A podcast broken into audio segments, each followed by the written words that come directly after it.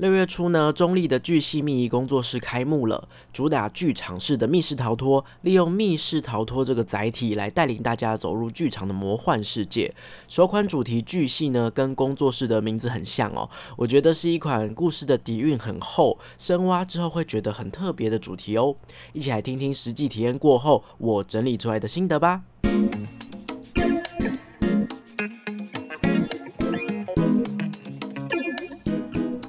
欢迎收听逃脱记录点，我是阿纪。逃脱记录点是一个分享密室逃脱、剧本杀等等实境游戏心得的节目哦。会由我来实际体验之后，从各个不同的面向来分享自己感受到的呃想法啊、感觉啊，或者是跟工作室聊天的内容等等的，都有可能会被剪进心得节目里面。那当然途中会有一些分析跟猜想，都是非常主观的感受，所以就仅供各位参考喽。目前节目是每周一不定时推出，非常欢迎你按下订阅键，周一就随手打开看看是不是有推出新的集数，然后呢，作为你接下来呃下个礼拜要去玩的参考。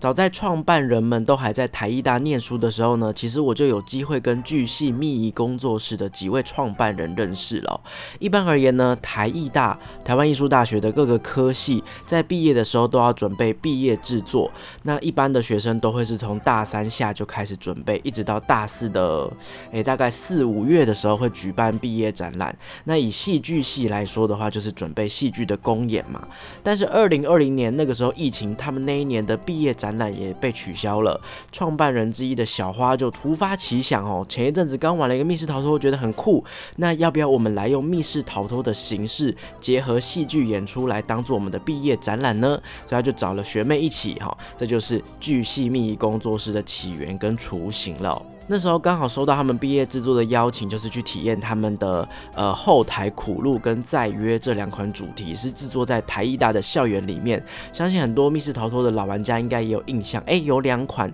呃期间限定的密室逃脱是举办在学校里面的。那刚好我也是台艺大毕业的，所以收到邀请的时候就觉得哇塞，学弟妹拿密室逃脱当毕制，哎，超酷的，所以我就对这个组合留下特别深刻的印象哦。那一直到今年。二零二三年看到巨细密仪工作室正式的推出了，我觉得能够把毕业制作的东西延伸哦，因为大部分的人做毕业制作都会是啊最后一个学生身份可以制作的东西了，那要怎么样把自己所学的跟所喜欢的结合在一起？所以大部分的人的毕业制作都是呃梦想。跟喜好的结合，可是今天他们巨星秘密工作室把梦想跟喜好，呃，真正让它成为一份工作，然后让它成为一个即将要受市场来检定的商品，我觉得那一种。执行力跟坚持是超级宇宙不同的。我自己也做过毕业制作，所以我完全感同身受。然后当看到巨星密工作室真的推出了在 Google Map 上面有这样的一个一个地址的时候，我就很替他们开心。这样子哦，那从他们的毕业制作开始呢，我就可以感受到，其实他们想要做出来的东西跟市面上我们大家一般认识的密室逃脱并不完全一样。正好有搭上这三四年啊，比方说沉浸式体验啊、沉浸式剧场的热潮哦，有一些新兴的工作室，他们都会比以前还要更加强调 NPC 的分量。然后元老级的工作室呢，也都有大部分开始尝试跟演员合作，去制作更盛大的游戏体验哦。比较著名的例子，比方说笨蛋工作室的浮世百院，好密剑的总督电影等等的，他们都是呃开始结合一些演出形式的沉浸式体验。那有了。这一些呃成功的主题去开拓玩家的视野，各种跨界融合新型作品的诞生，就不会那么光怪陆离了哈，玩家的接受度就大一点了，然后也能够保持着更开放的视野去体验新兴的事物，所以对于整个产业来说，我觉得是非常健康的哈。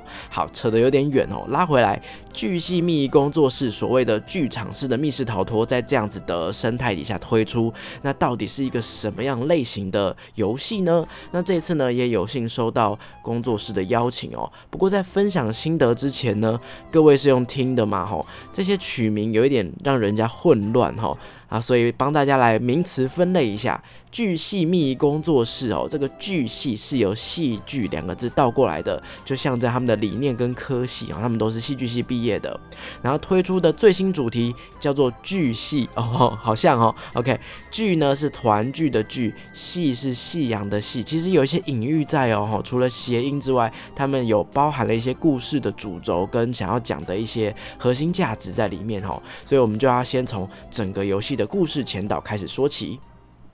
Música 在不买不卖、免费换物换物社团新增了一则贴文哈。OK，那这篇贴文呢是说他是一个南部北漂的大学生哦，今年即将要进入桃园的大学就读了。目前从学长那边承租了他要退租的套房，想要征求可以来帮忙一起搬家的好心人们。基本上呢，只要有一些大型的家具跟箱子帮忙就可以了，两个小时以内就可以整理完毕。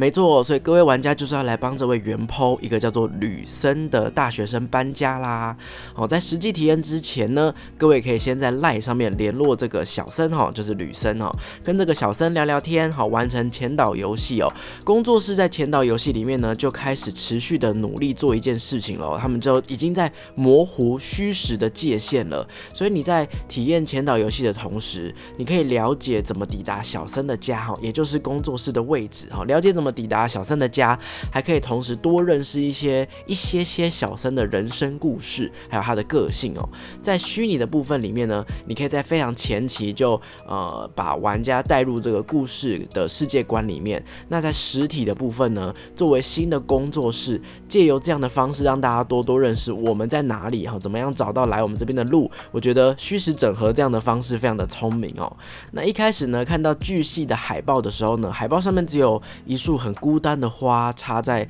深夜的窗台上面，哦，既安详，可是又有点不祥的感觉。不知道是因为色调比较冷，还是因为这个描述的时间点是在深夜的关系，就有一种暴风雨前夕，好像什么要发生了的感觉哦。直到我到现场哦，看到了实体的海报，我可以比较近距离的观察，我就发现，哎，有一些不一样的细节哦，哈。海报上面有一段话。他说：“关系会分离，但关心会持续。”诶，这句话让我开始对游戏有了不一样的期待。即便有一些人远去了，不在身边，但他的温暖、他的关心是永远持续陪在你身旁的。那再来，海报底下还有一连串的演员列表，所以到底会经历什么呢？会有什么样的演员演出呢？就开始哦，开始有不一样的期待了哈。进入工作室之后呢，现场的布置更像是一间剧场哈，甚至是有。售票口哦，吼玩家会拿到戏票，然后进入游戏的时候也会有检票员吼，然后你游戏之后也会留下票根吼，一切的这个过程，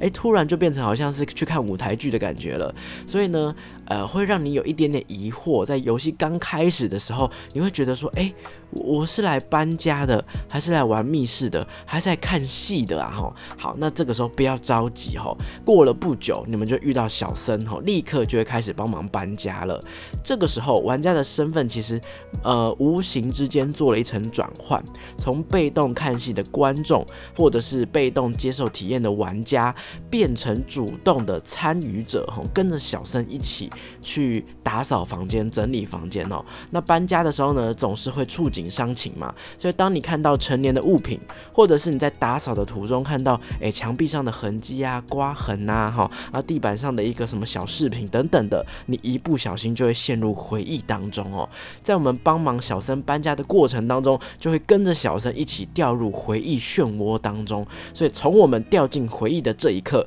玩家比较熟悉的密室逃脱的这个感觉。会慢慢的加回来，加回来哦。游戏的过程当中啊，这些谜题是比较大量翻找类型的，而且并没有明显的引导线头，可能会让玩家有一点摸不着头绪，好像四处都可以解题。但是小森呢，会全程跟我们一起在这个各种回忆当中哦，所以这个游戏其实呃蛮依赖 NPC 的，同时也鼓励大家就是尽量多多的跟 NPC 互动哦，仔细听听小森说的话，除了他会让我们比较有解题方向之外呢，你也会在跟小森对话的过程当中呃。多知道一些跟故事剧情有关的线索哦。所以其实我觉得这个游戏呃跟小森这位演员互动其实是很重要的一件事情哈。场景的部分呢走的是写实派，真的就都是一般人生活的房间哦，但房间同时也是最私密、承载最多个人讯息的地方哦。所以随着大家看到的、理解到的房间越多的部分哦，脑中对于小森以及跟小森牵涉到的人物关系网会更加的复杂。你会有种啊什么？所以他跟他在一起过吗？啊，所以这个人就是当时的那个人吗？哦，诸如此类哈，这种八点档的情节会在我们面前展开。可是当他展开的时候，你不会觉得很扯，你会反而觉得有一点。感慨就哇，原来人生真的真的其实就是这样子哎吼。或许现实世界我们经历过的东西会比八点档的情节更夸张。为什么八点档会这样演？就是因为呃，真的能够让人感同身受。其实它是写实的，会让人感慨人生无常、人生复杂的。好，所以八点档才会这样设计啦。那有一些密室逃脱呢，它其实风格会会比较偏向是带我们去体验一些这辈子很难体验到的东西。比方说，有一些密室逃脱会带领我们去外太空啊，去古文明的遗迹啊等等的。你一进到场景里面，你会先被震折到，哇塞，充满未知的探险感这样子。可是这一款呢，带领我们的反而是安静下来，你在很日常的房间里面，可是你要细细的品味，不是那么直接，而是当你把日常的外皮挖开来，你就可以挖掘更多的故事，理解一切之后，这些故事的剧情会一直给你回旋镖、回马枪，一直让你啊什么什么，原来是这样子，这样的感觉。那体验的同时呢，也会呃忍不住的会让我去猜说这款游戏的制作过程应该是剧本导向的吧？哦，就是我猜他们应该是先把完整的剧情跟人物关系全部都编写完成之后，再想办法用什么样的现实物件来呈现哈。比方说我要用一个布娃娃去象征这个故事里面的什么样的的事情哦，我要用一张手机桌布的照片去讲述什么样的人物关系哦。所以整个体验的过程，他们其实运用了大量的符号象征。哦，比方说，就连挂在墙上的耳环呐，哈，或者是呃撕碎在垃圾桶的照片呐，其实它背后都有隐藏一段故事。他们不一定有解谜的用途，可是呢，他们都代表了这个房间主人经历过的人生哦。这个时候呢，我们又会从参与者回到旁观者，因为呢，我们其实好像也不能够对这个人生去做一些什么改变了，我们只能去观赏它呃发生过的一切，不需要做一些什么，只需要理解跟感受哈。这边呢，也要稍微讲一下。掉进回忆是什么意思哦？当掉进回忆的这个瞬间呢，游戏的呈现方式其实并没有太多的声光效果啊，那机关也大多都是手动呈现的。但是呢，掉进回忆的这个过程其实是非常快速的。其实大家可以想象成是你们去看剧的时候呢，不是会中间剧场的布幕关起来，然后换幕再打开来，就是不一样的不一样的世界了，对不对？所以呃，掉进回忆其实有点像是剧场换幕，只是它是用非常瞬间的方式去完成它的。它并没有让玩家参与转换的过程，而是当玩家你已经身处在第二幕、第三幕的时候，你才会不知不觉，哎，好像经历了某种奇幻的时刻，时间好像不知不觉呃调整了，有一种物是人非的感觉哈。再扣回搬家这个主题，每一次换幕其实也代表每一次的搬家，会有一种很突然、来不及，然后什么东西失去了，很轻很淡的遗憾感哈。那随着游戏的进程呢，故事其实都是运用倒叙的方式进行哦。越回到故事的源头，我的遗憾感当然也会越来越叠加，越来越深哦。然后呃，当一些呃故事的真相被拨开之后，你就会觉得啊，怎么会这样子呢？会让我一直想到一首歌，我在玩的当下。一直在想这首歌哈，是徐佳莹的《我想到你就再也不怕》。好，稍微讲一下为什么会想到这首歌哦。这首歌的 MV 女主角是李牧，她扮演的是一个年轻的妈妈，然后在 MV 里面她就是抱着婴儿，很努力的为生计打拼这样子。可能是因为太年轻就生下小孩吧。好，可是当她想到小孩，她就再也不怕，她能够面对生活的一切辛苦。然后呢，呃，徐佳莹跟 MV 的导演给这首歌的注解是：爱是最。深沉、最浓烈、最难割舍的情感羁绊，也是生命中最勇敢、最伟大的情谊哦。所以回家之后整理心得，我也是一直单曲循环这首歌哈。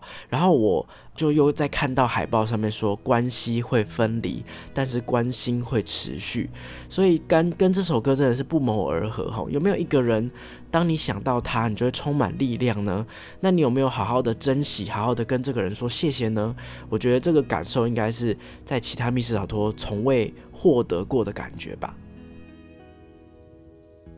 整体而言呢，其实我真的蛮喜欢这个主题的。几度会有点担心，说，哎呀，这样子的东西会不会太抽象、太小众，然后会不会不够商业化，没有办法让来玩的玩家觉得很爽这样子。但后来想一想呢，慢慢的就放宽心了，因为我们很容易带着密室逃脱既定的想法啊，比方说有现实，哈，它是一个挑战，我想要赶快找到东西，赶快解开题目，赶快完成一些什么的这种感觉。可是剧系是完全不。一样的东西，所以这边也建议大家，我们就来用不一样的方式体验。如果你想要体验这款主题的话，请尝试放慢脚步，享受过程哦。你要记得，我们是来帮小森搬家的，我们是要来认识小森这个朋友的。所以呢，呃，帮小森搬家的过程当中呢，就可以看清楚小森的人生哦。人生如戏，戏如人生哦。这个游戏要带给大家的呢，并不是华丽的声光效果，也不是刺激紧迫的关卡，而是用最写。写实的东西，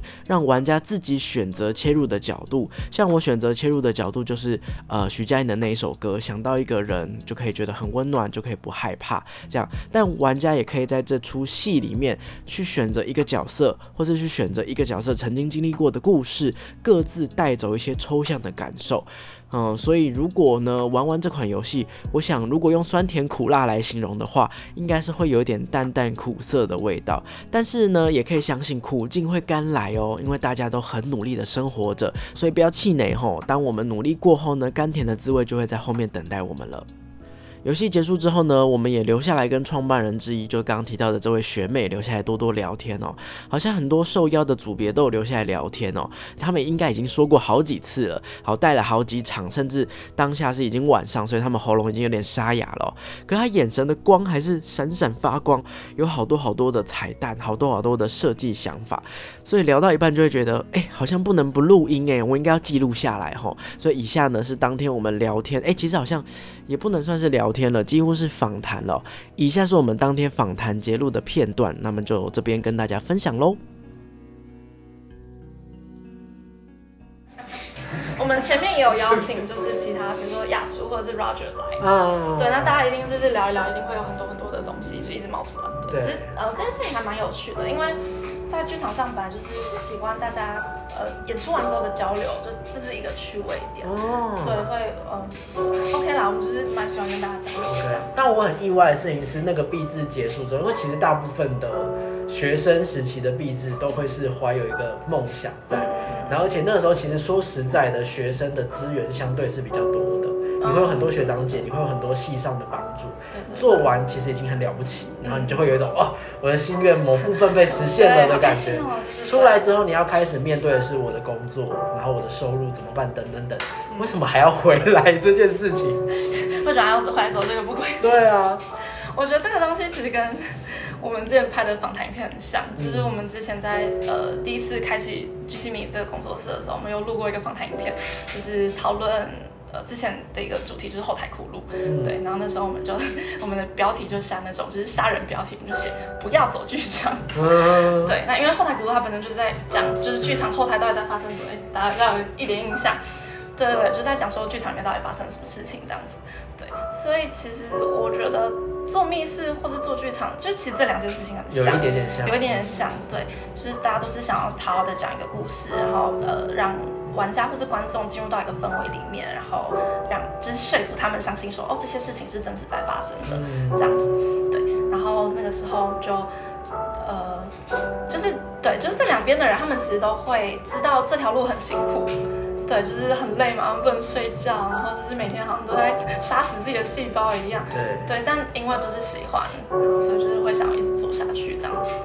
因为我发现一个很酷的点是，你们既然是戏剧系出身，然后你们好像在设计密室逃脱的这个，它跟剧又不太一样，可是你们还是会以剧为出发点。对，像刚刚在听游戏之后的彩蛋，包含讲解，会发现你们的人物关系，包含人物的房间，然后每一个人物自己的个性都设定的。已经不是多，是满出来的那一种。嗯，对对对对对，因为在讨论过程中一定会有，就是哎，可是如果是这样子的话，这样边这边会有 bug 哎，所以就是在这个 bug 的出现的时候，再多补一段，对，就会调整调整调整，就是原本的故事没有这么复杂。了解。对，但后来就是觉得，哎，如果加了这个设定的话，这个故事好像会变得虽然复杂，但是更有说服力。了解。对对对，那这也是一个剧场吸引人的地方吧？对啊对啊对啊。那我有个好奇的点就是。剧戏这个，我们讲它为故事好了。这个故事在体验完之后，我们了解了这个人物。一开始我们来是抱着这个，哎，我帮忙搬家，帮忙小生，然后可能就是一个想象上啦，哈，在玩家心态上，想象上应该会是一个轻松可爱、有趣有趣，有点超级玛丽水管工那种感觉这样子的。可是玩完之后会发现，它其实是很写实，然后很贴近现实面的。然后也有讲，就是我刚刚在想，我觉得其实它是有一点点酸酸苦苦的东西，对，就是呃，你们想要带给玩家的是类似像这样的感觉，还是其实你们有什么样想要说的东西吗？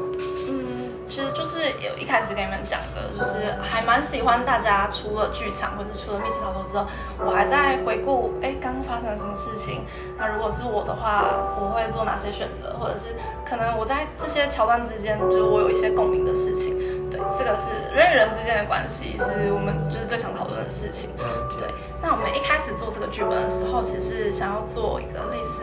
有一出戏叫《圆环物》，对，它是。它它的戏剧结构是这样子的，就是呃，我会有很多很多的角色，然后可能 A B C D 好了，然后就是 A 跟 B 会产生一段故事，然后再来 B 跟 C 又会产生一段故事，然后 C 跟 D 产生一段故事，然后最后又会绕回 A，这样子，它是一个就是有点循环一个这样子的概念。对对对，那我们那时候就觉得，哎，做这件事情好像还蛮有趣的。对，那加上就是，哎，经费也是没有 很足够。用这样的形式。对，那我们就是想说，可以好像可以做一个比较简单的一个故事，没有想要把它弄越来越大。对，但就是架构上大概是这样子，然后所以后来产生了这样子的故事。对，那一开始我们其实最想讨论的是，呃，人离开之后会留下什么？哦。对，然后呃，留下这些东西它代表了什么？那又会给后面的人什么？蛮有趣的，对，是以这个这两个结呃底开始，然后去发展的这样子的一个故事。因为搬家其实也是离开的一种形式。没错。最后呢，要提醒大家两件事情哦，也就是巨系这款游戏呢，游戏结束之后要跟工作室索取彩蛋包，你可以更了解刚刚说过每个房间摆设的符号意义哈，到底每样物品它背后代表了什么故事，你会对于剧中的每个人物刻画更加深刻、更加了解。再来就是呢，巨系也有隐藏任务哦，所以记得在游戏过程当中要仔细听小声说话，然后尽量的去理解剧情，多多观察，最多你们是有。机会可以解开两个隐藏成就的哈，那这两样隐藏成就都会呃赠送你们可爱的纪念小物品哈，OK，所以期待大家都可以获得这两个可爱的小东西啦。巨系 Good Care，它的游戏人数呢是三到五人，每个人是六百五十元到七百元不等。那么老样子，这边也要来揭露网络上的评论给大家听喽。第一则评论呢，他说：哇，结合看舞台剧的形式开场蛮酷的诶，空间呢的确不大，四个人会有点小挤，因为蛮多部分都需要翻找解谜的，好要尽量分工，有人解谜，有人同时搜索，后续的讲解就可以知道空间布景设计上的巧思以及想要传达的理念，很有意思哦。剧情理解的部分呢，同车的朋友们脑洞大开，结果呢，剧情方向真的非常洒狗血耶。第二则评论呢，他说建议最多四人哦，空间本来就不大，而且偏暗跟偏沉闷，人多只会怀疑人生。题目重联想跟观察，剧情不影响解谜，懒得动脑就听最后的讲解。题目的提示部分并不是很明显。再来呢，这个是比较新哈，一周前的这个评论哈，他说密室逃脱的初体验，佩服编剧细腻诠释与峰回路转的故事情节，丝丝入扣的谜疑藏在剧情里面，感觉是行走在戏中看剧情，特别有趣又好玩。一直以为这是年轻人的游戏，接触之后发现，哎，也蛮适合有历练的长者哎，以优雅的姿态解谜。感谢小森在一旁协助抽丝剥茧，厘清思绪，真的辛苦了。吉利。力推荐给有兴趣的朋友，一起帮小森搬家吧。最后呢，逃脱记录点也有准备抽奖给各位哦，吼，在七月十七号到七月三十一号，只要在活动贴文下方标记两位朋友，并且留言分享你的搬家故事哦。那这个搬家故事到底是什么内容？不限制哦，开心的啊，遗憾的，感动的，搞笑的都没有问题。所以请各位好好回想一下搬家离开的心情，或者是搬进去新家一切全新开始的感受哈。任何的小事情、小故事分享给大家都没有问题哈。就像巨蜥这款主题一样哦，大家可以各自在这款搬家的主题当中获取一些抽象的感受或想法。大家回过头来想想你自己人生当中曾经在搬家这件事情里面获得的这个感受。OK，留言在活动贴文下方。八月一号我就会挑选两个看了让我最有感的故事哦。有感就是呢，如果你是想要写搞笑的，我真的有笑出来，真的觉得很可爱哈。或者是如果你想要写一些遗憾的、感动的，我看完之后我真的有觉得鸡皮疙瘩，我就会从这里面挑选两个让我感受最深刻的，赠送全团半价券哦。以上呢就是本集的心得啦，哈，不好意思哦，今天可能喉咙的状况不太好哦，那么希望各位借由这个节目去了解，说这款主题真的要用不一样的方式去体验哦，真的是比较静下心来的。那么喜欢这个节目的话呢，别忘了追踪我的 IG 跟我互动，按赞订阅 YouTube 频道，也可以在 Podcast 平台留下五星的好评。那么就敬请期待下一集啦，拜拜。